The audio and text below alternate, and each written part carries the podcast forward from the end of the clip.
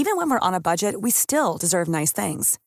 Quince is a place to scoop up stunning high-end goods for 50 to 80% less than similar brands. They have buttery soft cashmere sweaters starting at $50, luxurious Italian leather bags, and so much more. Plus, Quince only works with factories that use safe, ethical, and responsible manufacturing. Get the high-end goods you'll love without the high price tag with Quince.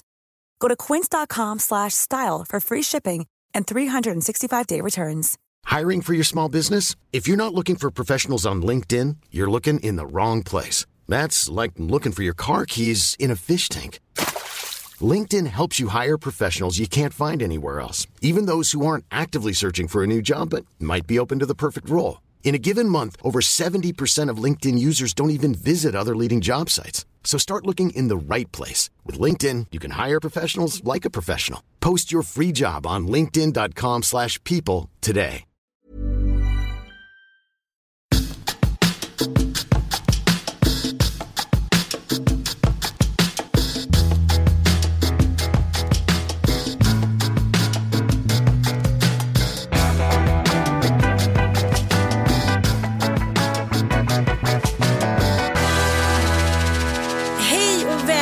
Välkomna till Lille Lördag. Här sitter jag i Stockholm i ett grådaskigt eh, november och har precis eh, haft eh, äktenskapliga vardagsbråk. Vi kallar det också för ilandsskammen.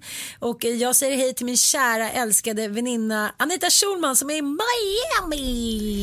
Hello baby! Är baby. Du är fint, hur mår du?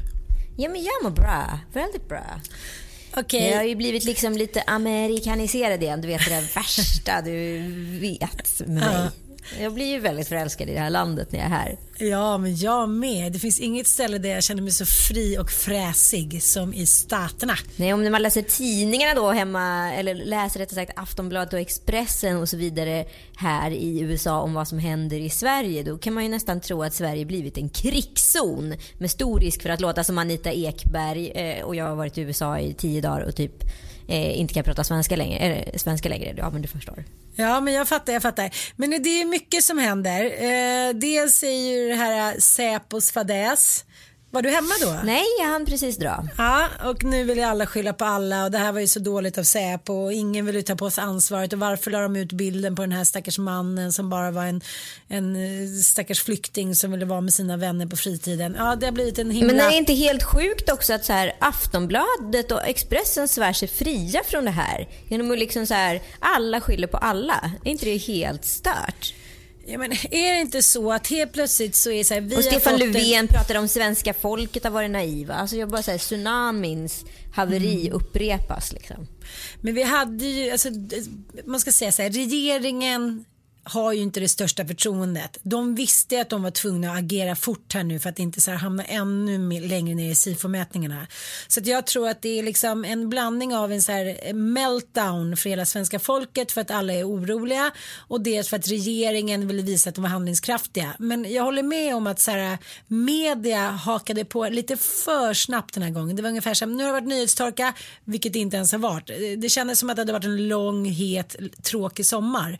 Eh, det, var inte, det har inte skött så korrekt den här gången, så kan man säga. Ja, men jag läste en sån otroligt bra krönika i Svenska Dagbladet som handlade just om att det kanske är större vikt att vara korrekt än att vara först. Och vi- jag tycker att vi lever i den tiden nu i sociala medier där folk liksom hela tiden skriker ut eh, på ett eller annat sätt och, och ska vad heter det, vara snabbast på bollen. P1 blev ju väldigt kritiserat för att de hade få, har liksom statligt stöd för att sända radio och de rapporterade ingenting förutom vanliga nyhetssändningar från Parisdramat. Eh, när man liksom har en ganska bra budget för att skicka ner typ alla som finns och kan tillgås där nere. Men det de gjorde istället var, de gjorde det helt korrekta. Eh, och det är ju lätt att sitta här och efterklok också. Men de eh, tog inte in någon typ av fakta som var felaktig. De analyserade läget dagen efter och gjorde en så här djuplodad liksom, journalistiskt mästerverk skulle jag säga där nere på plats. Absolut. Men ja, det har hänt i alla fall. Eh, och sen så också Gina Darvari Ja. gav sig själv som förslag till julvärd, julvärdinna, vilket jag tycker är helt underbart. Men nu har det blivit en folkstorm och eh, ja, men dels för hennes religion då och dels för liksom, ja, det det blivit en så otrolig hatstorm. De tycker inte alls att hon passar som julvärd och jag tycker så här, yo go girl, yo go girl. Men grejen är så här, som hon säger själv, jag har liksom vant mig vid hatet. Jag tycker så att när någon, en ung tjej som är 24 år, som är som förebild så många som är jävla begåvad, när hon säger att hon har vant sig vid hatet, jag tycker det är så otroligt hjärtskärande och beklämmande. Att så här, vi kvinnor, det är, så här, det är vår vardag. Vi får bara vänja oss vid saker. Bli våldtagna, sextrakasserade, hatade. Ja, men fast nu ska vi inte säga, nu kan du inte vara så himla så här. Hon har ju faktiskt sett, sagt ett och annat som är ganska kontroversiellt. Men jag tyckte bara att det var så jävla fräscht. Även när SVT, eh, med all den kärlek jag har till dem, så är det ändå väldigt mycket gubbtablåer. Alltså det är väldigt mycket gubbar och killar och farbröder och snubbar och gamänger som, så här, som har eh, de bästa slottarna och har de roligaste programmen. Jag tyckte det var så här otroligt befriande att nu visar de så här, ja men nu satsar vi på en ung mångkulturell tjej som är Sveriges jubelvärd. Jag tyckte det var så otroligt briljant i tider av dessa. Kämpa Gina. Ja, men förlåt mig. Kämpa Gina. Jag kan bara, ja, ja, Gina är jätteduktig. Jag tycker hon är superduktig. Däremot så går ju inte hennes program superbra. Och sen så kan jag ju tycka att så här, varför ka, inte kasta lite mer invandrartjejer då så det inte liksom finns en att välja på. Ja. Förlåt mig, jag kan bli lite provocerad utav det. Ja. Och hur många gånger har hon opererat näsan och skyller på att det liksom är för att hon inte kan andas? Kan hon inte bara stå för att hon gör näsjobb? Man gör det i Mellanöstern, det är inget konstigt. Älskling, nu hade inte hennes näsa med hennes programledarskap att göra. Äpplen och päron, äpplen och päron, äpplen och päron. Nej jag vet, men jag kan bli så provocerad utav att så här, behu behu samhället bara liksom behuar vidare och allt är okej så länge man sätter ett behu bakom. Jag fattar. Men nu känner jag lite så här. Det är så här jag har bråkat med Mattis. Det är novembertråkighet. Jag känner mig lite halvdeppig. Kan du inte bara berätta lite så här, vad, What's up in Miami? Är folk opererade? Eller folk hit liksom. Jag träffade en, en, en tjej här i Sverige som alltid har varit väldigt känd för sina tuttar. Hon skulle ta ut sina inlägg. Det verkar som att det är på lite på väg out with the silicon in Sweden. How is it there over there? Jo men eh, vad heter den? Jag tänkte på Khloe Kardashians bok som en, en sån jäkla supersuccé. Kanske inte så konstigt för allt systrarna Kardashian Jenner Ja, gör nu för tiden är ju supersuccéer. där. Eh, men då är det så hellre, hellre stark, eh, alltså strong looks better naked heter väl boken. Ja, ja. Eh, och det finns ju någonting där, tror jag. Eh, jag tycker inte jag ser lika mycket silikon som jag sett tidigare gånger när jag varit i Miami. I rumporna Eh, folk- ser du silikonet väl? Ja, jag, vi var faktiskt här om dagen på en, eh, en sån här high-end mexikanare där liksom de här kvinnorna är där inne, de hade liksom naturliga behag som så här dallrade helt fantastiskt. Alla såg ut som små perfekta singoalla-bilder och brösten som står rakt ut och är så långa och ljuva och perfekta. Ja. Eh, ystiga ostar per definition. Men rumporna, där var de liksom stenhårda och jättestora. Där var det liksom Kim Kardashian all over the place. Men jag fattar inte, du som kan lite mer om den här världen eftersom jag är ju proletär och bor på Söder jag inte längre. Men jag är faktiskt lite dålig, jag jag är dåligt insatt. Jag fattar inte riktigt. Jag har sett ett program om en man som sprutade in silikon i snoppen och till slut så gick Ja. det lite överdrift så att eh, sista rutan då efter en timmes lång dokumentär så, så här, hoppade den här jättebananen ut som bara var som en stor formlig köttmassa som inte ens fungerade sexuellt längre. Det mest absurda jag varit med om. Men är det så då att man sprutar in silikon, alltså hur mycket, jag menar Kim Kardashian hon måste ha så här 29 liter eh, silikon i stjärtamentet. Nej men det, jag vet inte heller exakt hur det funkar. Man lägger det under liksom någon deltamuskeln eller om det läggs på. Och så ska det fyllas ut och Ja, nej men det, är ju, det finns ju någonting med stora rumpor som är sexigt liksom. Men jag tycker att det är lika knasigt som att fylla i tuttarna. Men ja, det är ju min personliga åsikt. Sen får alla göra precis som de vill. Men eh, visst, visst är det så här schysst att det finns ett tjockare ideal, eller vad ska man säga? Jo men jag måste ändå säga The Kardashian Sisters har gjort så här mer för liksom anorexian och eh, ja, men, alltså, den sjuka bengetsidealet som har varit size zero än liksom vad någon på typ fem år än vad någon skulle kunna åstadkomma under tusen år. Det måste vi ändå ge dem. Nu är det så här, man kan se ut så, man kan se ut lite så. Tror inte du att det ändå har förändrat ganska mycket för unga tjejer? Den, den, det idealet som de står för även om det är så här stjärtamentet från typ outer space. Jo, jo absolut. Sen, sen, så är det ju liksom eh, också lite märkligt att så här, det ska vara getingmidja och en så här, överproportionerlig rumpa. Jo, det alltså, kan det, aldrig vara normalt. Det, det, nej, men alltså det ser ju ut som att de äh, går runt i så här barockklänningar fast det är inte tyg där nere utan det är den riktiga röven liksom. Jag spelade in en tv-serie som heter En rolig historia där jag fick klä ut mig till 1700-tal och sådär. Och det är typ, jag har ju aldrig känt mig så het. Nej men eller hur. Tuttarna vid hakan och stjärtamentet någon annanstans. Alltså fake it till you make it, det var ju så lätt med kläder då. Ja. Varför kan man inte bara fejka det med kläder? Jag menar, sen när man ändå ska hem och ligga med sin karaslok så han verkar inte bry sig så mycket om liksom om man har en, en spionrumpa som jag eller liksom Kardashian-rumpa, eller? Vad sa du, spionrumpa? Ja, jag skulle bli en utmärkt spion. Jag kan stå tryck mot alla väggar. Spionrumpan. Eh, ja. ja, Ann, vi pratade lite innan vi började banda om att han var ju tyvärr ganska så här söt den där terroristen. Abdalhamid Abdaud. About. Ja. Jo jag vet men det finns en bild där han tittar ut som är tagen ur den där härliga filmen där ens dejt sen avslöjar att han är lite lik med sig i några väskor så att dejten avslutades lite annorlunda. Nej men då tänkte jag så här om, om, jag, hade, om jag hade varit utomlands och varit på en bar och träffat honom då hade jag ju tyckt att han var jättesöt. Ja men såklart. Ja det där är min Bin typ kille. var ju också super så. Ja han var ju så het när han var ung. Men man vill ju alltid påskina efteråt som ta till exempel Hagamannen. Så bara, ah, kolla på de där små ögonen, de, han ser så ond ut. Eller ja. Nu, ja, men nu med fadäsen, Säpo-fadäsen. Ah, nej men där såg man att han var oskyldig. Man vill alltid så här, utröna gentemot så här, man vill, man vill så här, analysera någons utseende och därifrån säga om någon är god eller ond. Men det är ju faktiskt en helt omöjlig vetenskap. Ja, tacka vet jag GW Persson. Han sätter ändå fingret på saker och ting. Ja, men... Ja, men... All cred till honom, på riktigt. Så mycket ja. skit han fick för det där och sen så bara, nej han hade rätt. Ja, men han har ju alltid rätt. Ja. Men, jag kan det... alltid lita på GV. I nästa liv ska jag vara en blandning av GV och Plura. Jag förstår att det skulle vara helt... Vänta, inte det typ samma person? Du bara, du är redan det han. Exakt.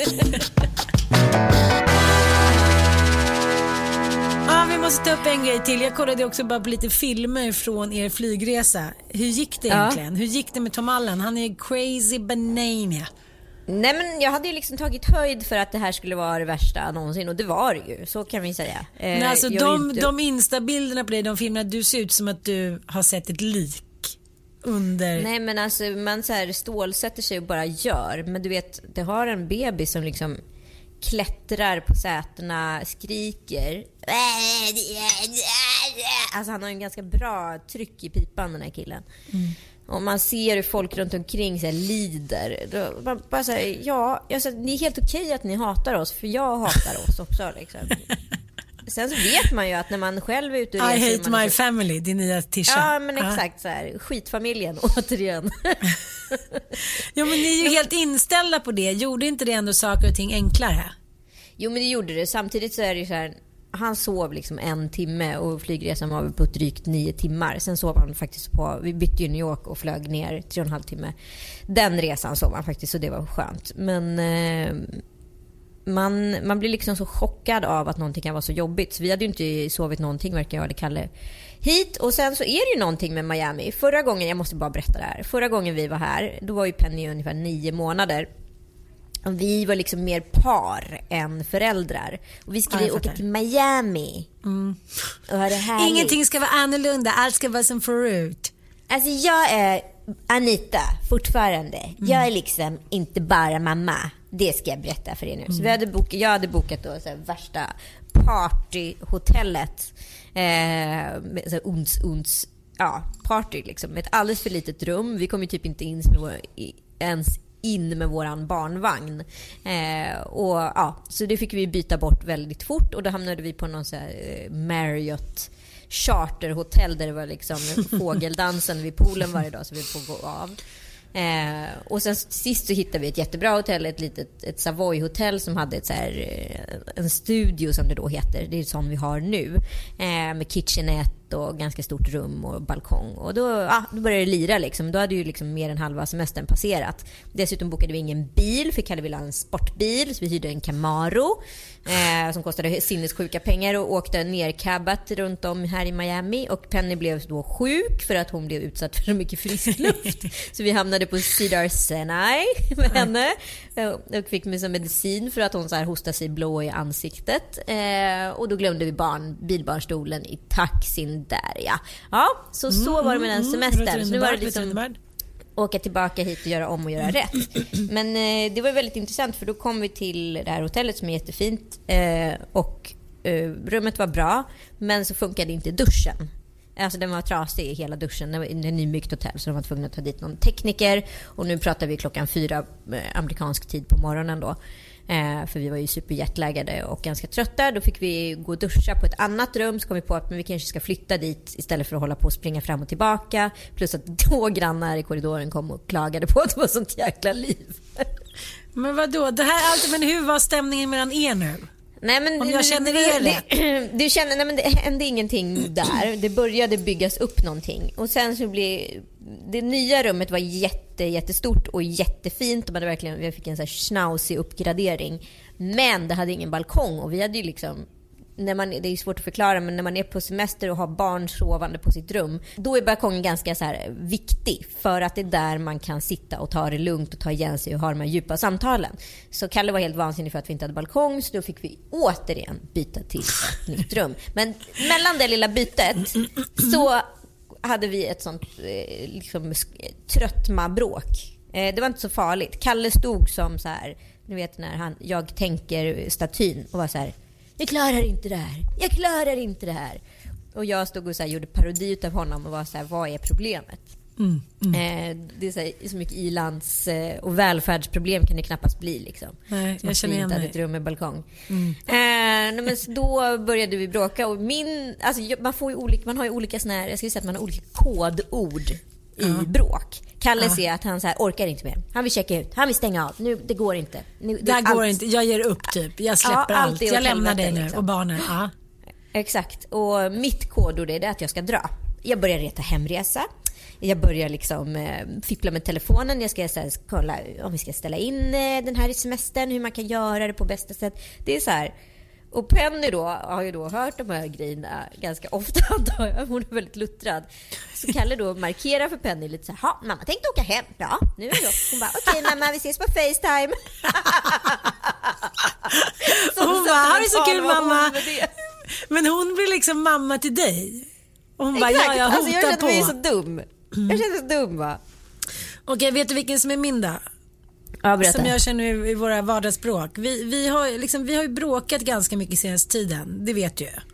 Ja, ja visst. Ah, men ni är där, ni är, den, ni är en liten kris. Ja, men vi är en liten kris. Jo, men just för att det är så här, Bobban är ett och ett halvt, så här, barnen, de andra stora barnen klarar sig själva. Man kan också känna att man gör den där klassiska att så fort det blir lite för jobbigt och man hamnar lite för mycket i diskbänksrealismen, då gör man någon liten grej. Så här, bokar ja. en liten resa, går ut och tittar på en liten käke-käk eller så här, bara gör någonting crazy banana. Så att man skjuter upp det där ganska långt. Så att helt plötsligt när man så här, inte gör någon konstgjord andning, då står liksom disken upp till taket och det ligger så här bajs i drivor. Och det är kanske är lite det som har hänt just nu.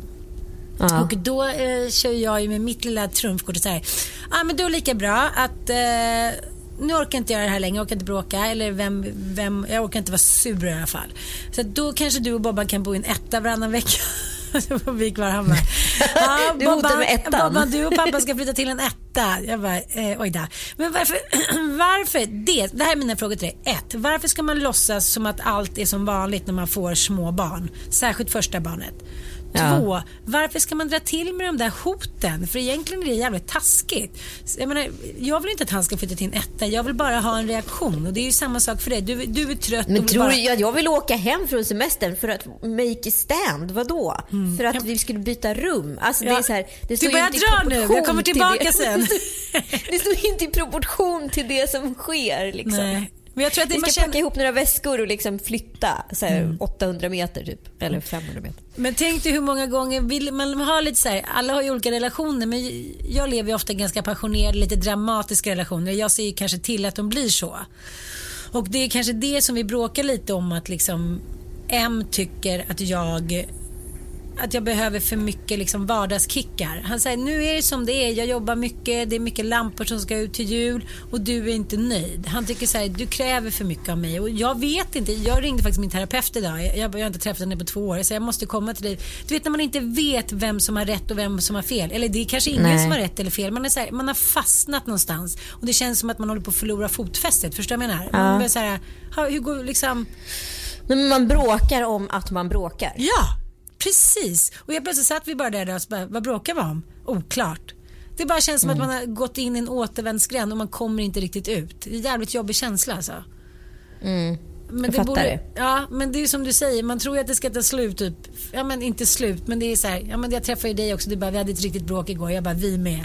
Då tänker man så här, nu är det kört. Jag tänker så här, gud vad mm. ung, är vi inte, har vi liksom inte lärt oss mer än det? Är vi så unga? Eller är det för att man så här, vill, ja men precis på samma sätt som att man är otrogen, är det för att få igång vardagstristessen lite, att man så här, vill få lite känslor? Eller jag fattar inte, varför håller man på? Nej men jag vet inte heller men jag tycker det som är, det som är jag, ska inte sitta här på några höga hästar men det som är skillnaden när man har varit ihop ett tag och bråkar då, då du blir ju lite bättre på att bråka. Men du bråkar om samma tramsigheter. Ja. Däremot om man liksom är i en ny relation och bråkar, då kan man ju bråka för att man inte är ihopfasad än på ett sätt. Ja, ja. Alltså du är lika idiotisk när du bråkar. Det är inte det jag säger. Jag säger inte att jag är bättre på att bråka för vi är lika idiotiska i vår lilla psykotiska bubbla just där och då. Mm. Men, men vi är liksom lite bättre på att bråka. Vi förstår någonstans i bråket att det kommer gå över och det kommer bli bättre. Mm. Under tiden det här när allting hänger i luften bråket, det är de som är så läskiga. För man vet liksom inte. Mm. Kommer det så här, ta slut nu? Alltså det är mycket, it's a lot on stake. Mm. Som man skulle säga här i USA när man bråkar. I en, i en yngre relation. Jo men den bågen som kan spännas så snabbt. Det var som jag sa, så här, men gud vi är ju så här, vi ska leva tillsammans resten av vårt liv. Sitter vi, vi har precis köpt ett hus och sen så hamnar man i en no novemberkris och så plötsligt så är det så himla skört. Jag tycker det är jävligt läskigt ja. på något sätt. Men det är jätteläskigt. Ja, men ni, du Nej, sa ändå får... att det här var er bästa semester. Det kändes ja, ändå fint. Alltså, ja. Nej, men det är fantastiskt. Det är så här, eh, även om han var ett litet as på flygresan, Tom Allan, inte Kalle, eh, så var det liksom underbart. Alltså allt har varit underbart. Det funkar. Penny är stora tjejen, hon vill vara på dagklubb här. Hon vill inte hänga med oss. Nej. Det är ju en separation i sig som är väldigt speciell måste jag säga. Mm. Så, men det gör ju honom väldigt lycklig för då har ju han förmiddagarna med oss och vi eh, har liksom kvalitetstid med honom och sen så är vi allihopa på eftermiddagen.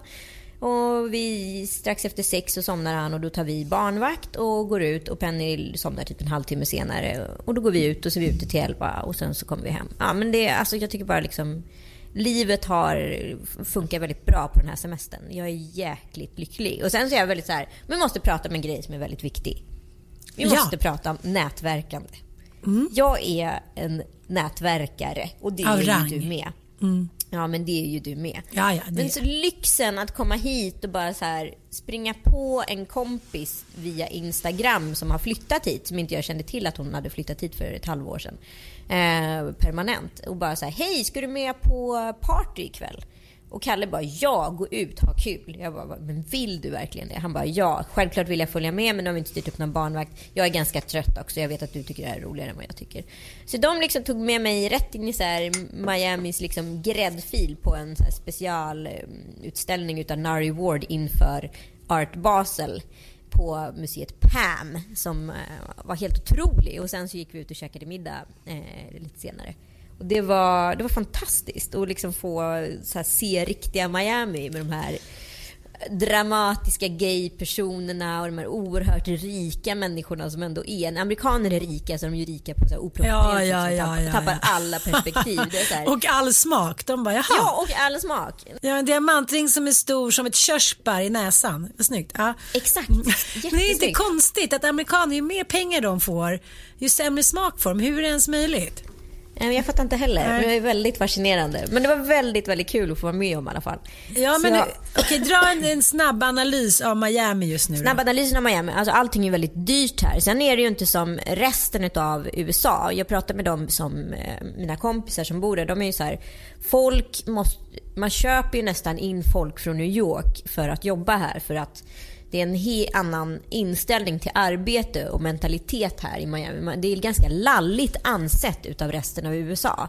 Miami det är någonting som så här, ja, kan, man kan åka dit på partaja men det är ju lite som, vad skulle man säga att det är som? Det är som Sveriges Halmstad kanske. Det är inte något ställe du så flyttar till och, och så. Utan så här, dit kan man åka och ha kul på sommaren. That's it liksom. Lite John Eh. Johnson-ish. Ja men lite, men nu grejen är att det börjar ju hända nu. För att nu börjar New Yorkarna komma hit, det börjar bli business här. Eh, människor i, eh, på vår sida av världen, Europa, börjar flytta hit om de nu känner för att bo här istället för LA som är liksom inte i egentligen i en fördelaktig tidszon jämfört med att arbeta mot exempelvis Sverige eller vilket land som helst i Europa. Så då bor man i Miami, då har man klimatet som LA men man bor liksom sex timmars tidsdiff från Stockholm. Liksom.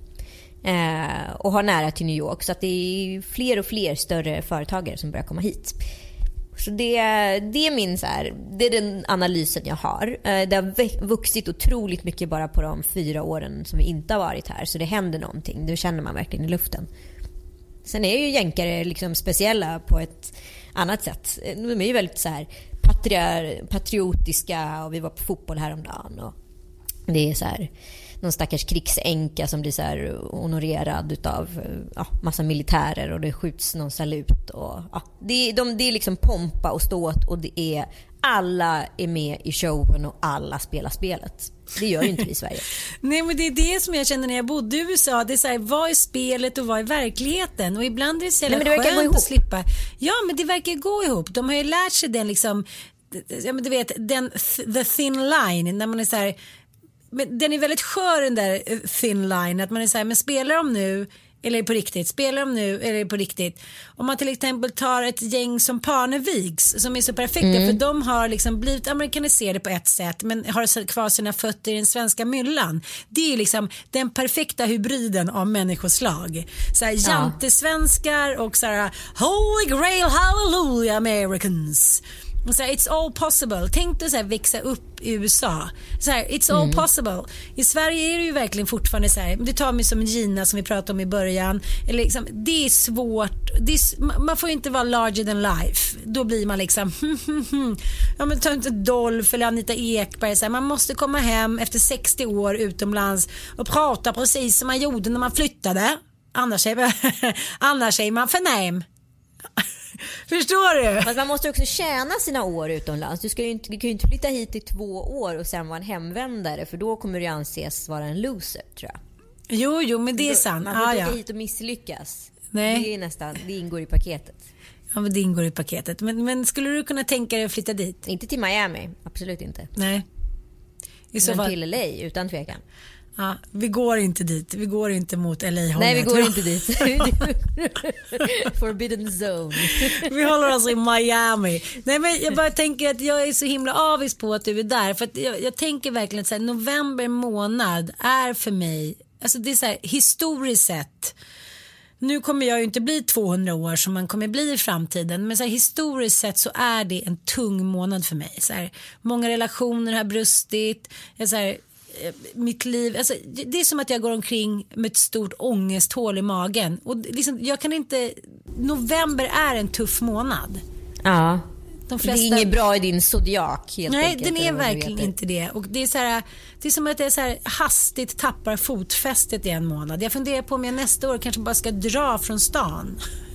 Men det är kanske är det som är grejen. Jag, jag tror ju på riktigt, om man har kapitalet så ska man typ dra en gång i kvartalet bara för att här, få en injektion utan någonting. Eh, så jag känner ju att vi ska ju ändå åka bort i slutet på januari så det är väl ganska bra. Jag tror det är ganska bra timing på det. Grankan. Grankan. Anna och Anita på Grankan. Granka. ja, inget mer. Jag, såg att du också la ut att du, hade, att du är besatt av baddräkter och bikinis. Mm. Du har en typ... Alltså det ligger sinnessjuka summor på baddräkter och bikini så jag har egentligen inte riktigt kropp för. Jag är en helt normal kropp. Så att så här, men jag älskar snygga baddräkter och bikinis. Det finns ingenting som gör mig så lycklig. Men du har väl också något sånt där, du, du köper ju väldigt mycket möbler som jag har förstått som. Ja, jag är en, jag är en hoarder. Jag vet. Jag vet. Du vet, du vet. Nej, idag har jag faktiskt bestämt mig för att jag ska erkänna inför mig själv och nu inför alla som lyssnar och inför dig att jag ska säga jag ska mentalt, fysiskt och psykiskt trösta mig med ett par nya stövlar. Bra. Ja, jag ska unna mig. Mm, jag ska unna mig. Ja. Och det är, blir ju en liten snuttefilt. Den kanske bara håller några minuter men den, så här, den sätter ju ett litet halvtaffligt plåster på såret tillfälligt. Ja. Ja. Gå nu inte och köp ett så här Pippi Långstrump-skor som är några storlekar för stora bara. Nej, nej, jag har, redan, jag har redan lagt undan ett par gråa mocka boots på Acne. Oj, snyggt. Bra där. Mycket, tack så Mm. Jag har också jeans idag, mycket het. Mm, åh, gulle. Ja.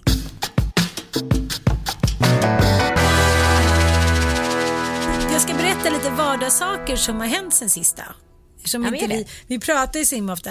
Ehm, ett, jag har börjat sova med ehm, Laura Engels flätor för att håret blir så tovigt. Mm. Två, jag håller på att bli smyckesdesigner. Nämen, Ja, håller på att designa, Vad är det en, här? ja, håller på att designa en egen liten kollektion. ska du få av mig. Ja, det Gud, väl vad roligt. Det har jag velat göra Ja, jättelänge. fantastiskt. Ja, ska du få en egen som det står Tom Ballan på. Tom Balla. Ja, det var lite vardagsgrejer.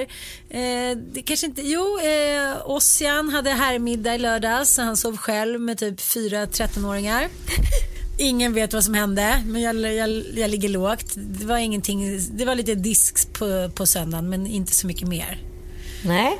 Det tycker jag ändå var en, en och jag också var iväg på premiär av Motown med Afrodite. Ja, jag såg det. Nej men alltså, och då var Ossian barnvakt. Jaha. Så det är också en milstolpe. Jag var borta från eh, halv fyra till halv sex ungefär. Ja, Ändå coolt. det är otroligt. Ja. Wow. Nej men jag måste bara säga, dels en sån här, vilken jävla attityd det finns i sån där gammal musik. Eller så här 70, 80, nej men 60-70-tals musik. Det är så mycket hjärta och smärta och groove och allting. Och dels har jag liksom inte riktigt fattat de här kvinnorna som Blossom Taint och Gladys de Pilar visste man ju, men Jessica Folker, de, de är oftast med i Melodifestivalen och där får man ju mer sjunga så här I remember how fun it was. Och det skulle ju du och jag kunna sjunga. men vilka jävla pipor de här kvinnorna har alltså. Alltså Jessica Folke, jag säger så här, Jessica om du hör det här, jag blir, just idag kan jag också tänka mig att bli lesbisk. Men jag eh, kan tänka mig att bli lesbisk men hon är så jävla het så klockorna stannar. Ja, men alltså fortfarande Ah. att det är hon som gör liksom break it i Electric. Du vet med Leila K. Out of control. Ja, bla, bla, bla. Men så blir jag så här, varför går inte alltid omkring i glitterkläder? Varför inte lite mer party? Jag tänkte på när jag var på fest här om veckan hur alla står i svarta kläder. Tänk vad kul det hade varit om alla stod i så här afrodite, glitter, liksom one pieces. Det är ju hur hett som helst. Ja, nu kommer det in någon här i businesscentret så om det låter lite konstigt så är det för att eh, vi fick sällskap här precis. Men det som är då analysen av vårt bråk just nu är att jag är översocialiserande. Jag måste liksom, det måste hända något hela tiden annars blir jag uttråkad och därför kräver jag så här fem gånger mer av liksom min man och mitt liv än vad så här, låt oss säga Lena i Ärkejunga gör. Och jag vet inte, och det kanske mina vänner också säger så här, du kan inte socialisera så där mycket, det är klart att du blir liksom utbränd och trött och sådär. Men det är ju så att jag har ju liksom aldrig riktigt, jag är inte uppväxt i ett svenssonliv, jag är uppväxt med småkickar hela tiden och sen så bara helt plötsligt sluta att leva så känns det som så här, ja men det är ju som att vända en jävla Finlandsfärja på fyra röda. Alltså, jag måste ju börja om från början, jag måste ju avprogrammeras. Ja men absolut. Eller så är det ju. Men, hur, hur, men det grundläggande handlar väl om att här, kompromissa. Mm. Du kör ju ditt eget race. Det är ju så liksom. Eh, och sen försöker du hitta motiv varför du ska göra det. Ja, ja. Men, men det är också lite så här som vi pratade om förut. Jag tänkte på vad heter han, Ricky Gervais. Han skrev ju på Instagram i, igår, han skrev så här, un, liksom about atheism. Alltså att, nej, nej, men det är inte så här, lite så här att de som är kristna eller eh, de som har någon form av religion, de tycker ateisterna, vi är så här, vilket jävla boring liv ni måste ha. Ni, så här, Ja. ni, ni kommer dö och vi kommer leva för alltid. Men han sa ju så här, han menade på, han höll upp en skylt som var ungefär så här, eh, you live for tomorrow but we live for every day. Så, här, så the shit är att vara ateist för vi lever för varje dag. Varje dag är viktig för oss, vi skjuter inte upp någonting. och då tänkte jag lite så här att det kanske är Det livet kräver ju ganska mycket också. Absolut. Man tänker sig det kan ta slut imorgon. Förhoppningsvis blir jag 80 år. Liksom 75 av dem kanske man är fresh and hit and going. Man har inte så jävla många år på sig att vara liksom happy living good looking people. Och jag pratade med en av mina bästa kompisar, hon är 33. Hon var så här, nu vill jag skaffa barn, nu tickar min klocka. Mina killar i samma ålder, de vill vara tillsammans med 18-åringar för de beter sig som 18-åringar. De vill spela tv-spel, röka braj, eh, ta liksom något dagsländejobb eller så här, gå och stämpla. De vill inte ha barn och ta ansvar. Ingen vill liksom... Vad, vad innebär det? Ska vi skaffa barn när vi så här, ska, ska, männen skaffa barn när de är 60 med typ 45-åriga kvinnor? Hur ska det bli? Förstår du vad jag menar? Nej, men jag, tänker, ja, men jag tänker jättemycket på det här också ur så här evolutionspremissen. För att nu är det ju faktiskt fastslaget att så här, inte Pennys generation men hennes barn kommer kunna bli 200 år gamla. Men Penny Eh, kommer jag bli tänker- 125 år ungefär. Ja, hon kommer bli 125. statistik. Det Ja, är ganska mycket längre än vad 100. vi kommer bli. Ja. Och det, alltså hela vårt samhälle är ju egentligen baserat på eh, en, en tidscykel där vi blir Absolut. ungefär 70 75 till 80 år gamla. Mm. Eh, och då tänker jag att det här måste ju börja justeras snart. Eh, jag tänker Mm. att det kanske låter, det här låter väldigt försvarande men kan det vara så att en del män, alltså, alltså att vi börjar bli per definition generation 2.0 eller vad vi ska kalla det för som blir äldre för att vår så här, mognadsprocess börjar förskjutas. eh, men det gäller ju både dig och mig också. Ja, vi, jag vet. tittar väldigt snävt på det här. Eh, men men, eh, men liksom, som tidscykeln ser ut så har, hänger inte det ihop med liksom, hur vi är byggda just nu. Liksom. Förstår du vad jag menar? Nej, alltså, det- Egentligen så kanske en 40-årskris när, om vi blir 200 år ska ske när vi är 80. Förstår du? Ja men det är ju helt bisarrt. Det var ju lite som Dominika skrev i sin, eh, hon skrev en så inlägg på SVT Debatt angående att den nya Bondbruden är 51. Hon Ja. bara, det här hade ju liksom varit en helt omöjlighet för liksom bara tio år sedan. Men i och med att liksom, hon sa det när min mamma var 40 och jag satt och såg henne och hennes kompisar pimpla kaffe och, typ, så här, och ha tantfrisyrer runt köksbordet. Då var det så här, de var ju så gamla. Jag kommer ihåg när min mamma sa, jag tror hon var 41, hon bara jag är med barn typ. Vi bara va?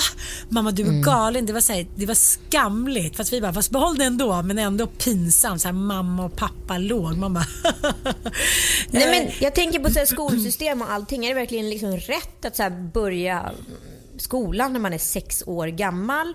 Eh, ska vi verkligen gå i pension när vi är 65 år om vi blir 200 år gamla? Vi ska börja första klass liksom. när vi är 20. Vi bara hallå? Det är så spark Nej men, nej men man kanske, kanske är mer rimligt att man börjar när man är så här åtta. Eller förstår du? Alltså Mm. Ja, allting förskjuts. Ja. Men Så hur allting ska- förskjuts ju eftersom när, när, liksom, när alla ser ut så här, alla 40-åringar ser ut som 20 så ändras ju den liksom mentala kartan om hur en mamma ska se ut. Ja. Om, en, om, om någon är gråhårig, så här, man ser ju väldigt sällan någon på stan längre som har grått hår för det är ju så här, den sista gråhåriga människan. Det är så här, den blir ju typ stenad ut till att ska vara på museum. Det är ju typ Lucy. Ja, men tantkostymen är ju försvunnen, de här små eko, gråa ekoskorna, den här liksom eh, trenchcoaten som går ner till eh, ja, mitten på låren och sen så en liten veckad kjol under det där och en kort gråhårig frisyr och tjocka glasögon. Den looken var ju patenterad när vi växte upp. Den ser vi ju nästan inte idag. Den kanske finns väldigt mycket ute i landet. Nu låter vi för stockholmska här men, men, men i Stockholm finns det ju inte. Du får ju passa på eftersom du är abroad. Då får man ha lite Exakt. så här åsikter om sitt eget. Men här ser ju 90-åringarna ut som vad heter hon, Iris Apfel. Liksom.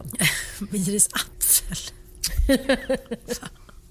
Nej men jag vill så här, man kan ju förfasas eller också kan man så här förhärligas av det. Men det är problemet är att vi har ju fortfarande en biologisk klocka. Det är så det är Ja. och det har ju inte männen på samma sätt. Sen finns det ju en massa liksom, forskning som är så här old sperms are not so good. Apropå vår förra podd där vi pratade om spermier. Men, men den hysteriska podden.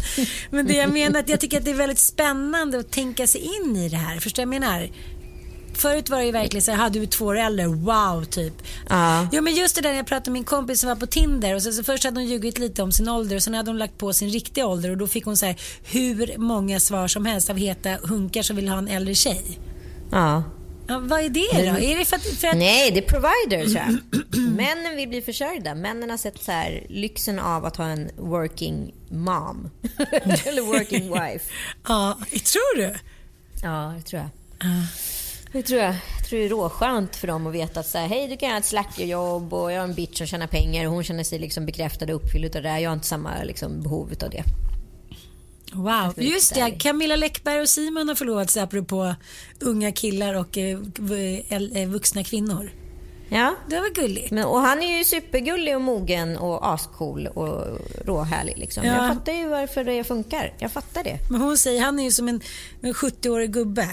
Men jag Ja. tror inte att det blir så. Jag tänker olika relationer som man ofta har två relationer nu för tiden. Först skaffar man barn med någon och sen så tar det slut och så skaffar man barn med någon ny. Hur, må, hur, många, hur många äktenskap kommer vi ha när vi blir 200 år gamla? Mm, mm. Och sen pratar man om det här liksom, ja men det som vi pratar om att så här, vad, är det, vad är det nya äktenskapet liksom? Vad är den nya människan? Det är så här, vi är ju i något skifte nu. Vi är ju på väg någonstans och det tycker jag är både ångestframkallande och på något sätt härligt. Jo, men det är alltid jobbigt att vara den mitt i brytet. Förstår du? Jag förstår exakt vad du menar. Jag känner också det här. För att så här, det traditionella funkar inte längre. Det har vi konstaterat i den här podden så många gånger. Och jag tror att om du är 200 år så pratar man om kanske till och med om så här, men i mitt första äktenskap, alltså i min första... Man, det, det kommer vara helt naturligt att ha varit gift fyra gånger. Det är nu man ska vara jäkligt eller kanske inte nu, men om tio år kanske man ska börja vara jäkligt entreprenell inom, inom så här, bröllopsbranschen, förstår du? För att man vet att det kommer vara, att alla kommer gifta sig tre, fyra gånger i livet. Då kan man så här, sätta ihop ett paket för den, de grejerna. Liksom, allt Jo, med men- och begravningar och men, skilsmässor och allt. ja, men det kommer bli färre. Du- Du får lägga ner begravningsentreprenörtänket för att nu är det så här, om vi ska leva så länge så är det bättre att så här, ge sig på bröllops... Eh, eh, vad heter det? Bli bröllopskoordinator. Ja, exakt. Men då tänker jag så här att det är kanske då vi på riktigt, så här, att det vore skönt att närma sig amerikaniseringen av mentaliteten. För att jag är ju på något sätt i min lilla värld en obotlig romantiker. Jag är svårt att se utanför tvåsamheten. Jag, är så här, jag mår jävligt dåligt när vi bråkar, när det känns som att allting svajar. Då hamnar jag liksom snabbt i någon kris. Jag är väldigt liksom, ja men pariell. Så här, jag, är, så här, jag tycker väldigt mycket om att leva i tvåsamhet. Men det gör ju också att man blir väldigt utsatt och väldigt känslig. Så jag kanske ska ta tillbaka min American Anne som jag hade när jag var där. Det var lite så här, okej jag hade liksom en liten relation med Seth och så träffade jag någon annan och sen så hade Seth snott Robs tatueringsprylar. Men what the fuck. Alltså så här, alla svek varandra lite och det var liksom ingen biggie. Förstår du vad jag menar? Nej, jag vet. Men vi kanske måste bli liksom yngre till det här med relation överhuvudtaget. Om det ska bli liksom, något. Förstår du? Ja, jag fattar, jag fattar. om vi ska klara det här. Vi kanske måste bara så här... Jag, tänkte på nyckeln varför den här semestern också har varit bra. Därför att vi har liksom delat upp oss också väldigt mycket. Och gjort saker på tu man hand. eh, Med alltså allt från träning till att en tar ett barn och gör någonting i två timmar. Och, och så vidare. Alltså det har varit väldigt mycket att man börjar leva parallellt istället för gemensamt. Och det är ju lite nyckeln till lycka. Jag vet, men det är det som vi är så rädda för som vi har liksom gått här hemma i den småländska liksom stenröset och letat vår potatis utan varandra har vi liksom varit väldigt ensamma och utsatta. Vilket gör att jag tror att liksom våra, våra gener är inställda på det där. Det ska vara vi två, vi ska göra allt tillsammans, Karl-Oskar.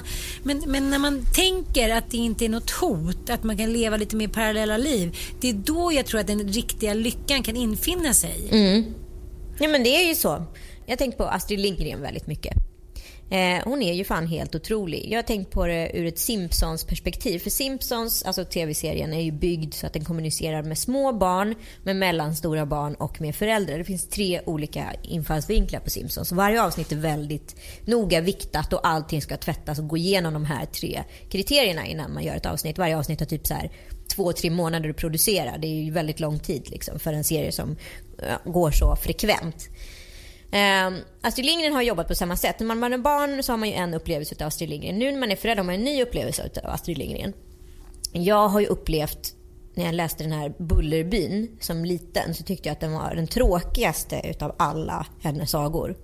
Det handlar ju inte om någonting överhuvudtaget. Det handlar om de här tre gårdarna och vad som sker i dem och livet är så litet. Nu har jag börjat läsa Bullerbyn för Penny och nu förstår jag vad Astrid Lindgren gjorde.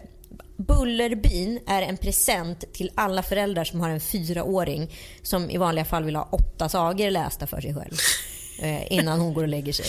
Bullerbyn är så pass tråkig så, så Penny somnar efter tre sidor. Alltså den här epifenin har liksom gett mig så mycket livskvalitet. Men hon vill ändå att du ska läsa? Ja, men jag bara, nej men ska vi inte läsa Bullerbyn? Jag lägger upp det, jag säljer den riktigt, riktigt bra här. Men grejen är att jag försöker också säga, men jag läste ju eh, Bröderna Lejonhjärta men då hoppar man över liksom var tredje sida och det märks ju inte. Nej, exakt. Mm, mm. Det är ju smart. Hon är klockren. Hon är briljant. Jag älskar mm, Astrid. Men jag älskar också Astrid. Men det där märker man också att det har hänt ganska mycket med barnlitteraturen och just så här att barn hela tiden ska få instant gratification. Det, det var ju faktiskt jävligt trist att vara barn på typ 80 80 och 90-talet. Det var så här, man hade bandspelare, man hade två kanaler, ibland var det liksom en ubåt som gick på grund. Mamma och pappa höll ihop. Man käkade liksom kyckling på fredag, man fick lördagsgodis, sen var det fan inget mer godis på hela veckan. Förstår liksom våra barn nu? Vad är så här, de lever som, de har ett jävla smorgasbord 24-7. Och jag är så här, kan Exakt. inte visa lite mer tacksamhet? Ja, men och, det, finns ett, det finns ett begrepp här i USA som jag fick lära mig av mina amerikanska vänner eh, som kallas för helicopter mom. Vet du vad det är? Nej, nej. Det är inte en curlingmamma utan det är en mamma som eh, då anser sig vara liksom en cool mamma. Men mm. den coola mamman hon är en helikoptermamma som lite på ett sätt hovrar över barnet eh, och se till att lösa allting utan att barnet märker det. Så den blir liksom, en curlingmamma är mer bekräftande i att hon, att hon löser och ser till att barnet ser att hon löser och ser till och pamprar det här barnet. Och det tider en helikoptermamma är mer som en projektledande mamma som bara mm. ser till att så här, allt sopa rent banan men, men liksom eh, märks inte i sin roll. Men det där är så jävla farligt. Jag var ju tillsammans med en snubbe vars mamma var en helikoptermamma. Ja. Förstår du att liksom bli tillsammans med en kvinna då som är... Berätta hur funkar det i vuxen ålder då? Nej men det handlar ju om att han är ju helt entledigad från omvärldens kritiska öga gentemot honom. Ja. Jag kommer ihåg att han berättade så här, för han ville försvara sig varför han var ett asshole. Att han ja. berättade att, att, han hade kommit hem och så här, ja, men varit skitfull och ramlat in. Och så. Hon var så här, ingen fan, bara lite ont i magen. Hon ville aldrig liksom erkänna att det var någonting med hennes perfekta son som det var liksom som var ett alias för hennes icke-perfekta man. Eh, mm. 40-talistkvinnorna som jag förstår är så jävla besvikna på de där upplåsta munkarna. Snacka om inte leverera. De levererar liksom så länge, alltså länge kvinnan stod ett steg bakom. Men sen när man skulle ställa sig bredvid, det klarar ju inte 40-talisterna. Och det är inte heller så konstigt. Och det är ju som Nej. det här med jämlikhet och allting. Det är någon ny forskning som säger att så, här, så länge kvinnan liksom sköter det du säger, är helicopter moms och männens så här, jobb och liknande grejer går före, ja men då är ju lugn och ro i varje relation.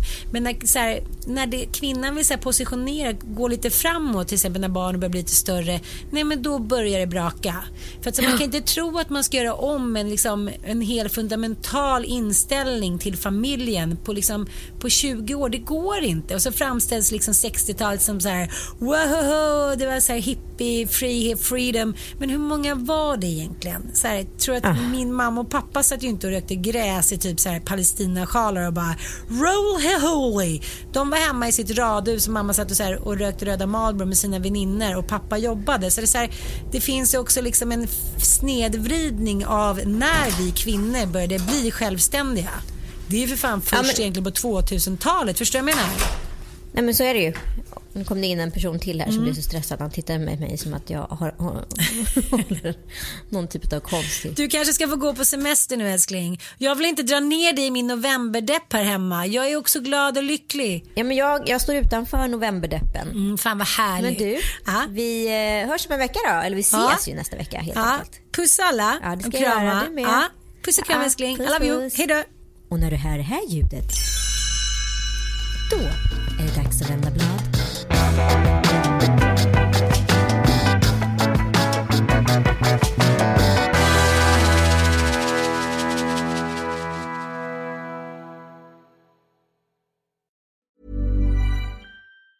Planning for your next trip? Elevate your travel style with Quince. Quince has all the jet setting essentials you'll want for your next getaway, like European linen, premium luggage options, buttery soft Italian leather bags, and so much more and is all priced at 50 to 80% less than similar brands. Plus, Quince only works with factories that use safe and ethical manufacturing practices. Pack your bags with high-quality essentials you'll be wearing for vacations to come with Quince. Go to quince.com/pack for free shipping and 365-day returns.